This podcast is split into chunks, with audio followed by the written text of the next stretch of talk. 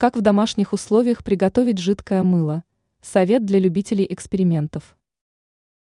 Можно долго спорить, какой тип мыла больше всего предпочтителен в ванной комнате. Ведь важнее всего способность мыла удалять загрязнения с поверхности нашего тела. Но есть люди, которые не любят использовать кусковое мыло, поэтому постоянно пользуются мылом жидким. А если вы комбинируете жидкое и твердое мыло, то есть определенные хитрости – как вдохнуть новую жизнь в маленькие обмылки.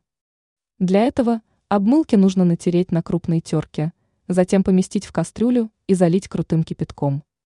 Затем добавить 3 столовые ложки глицерина и ложку лимонного сока.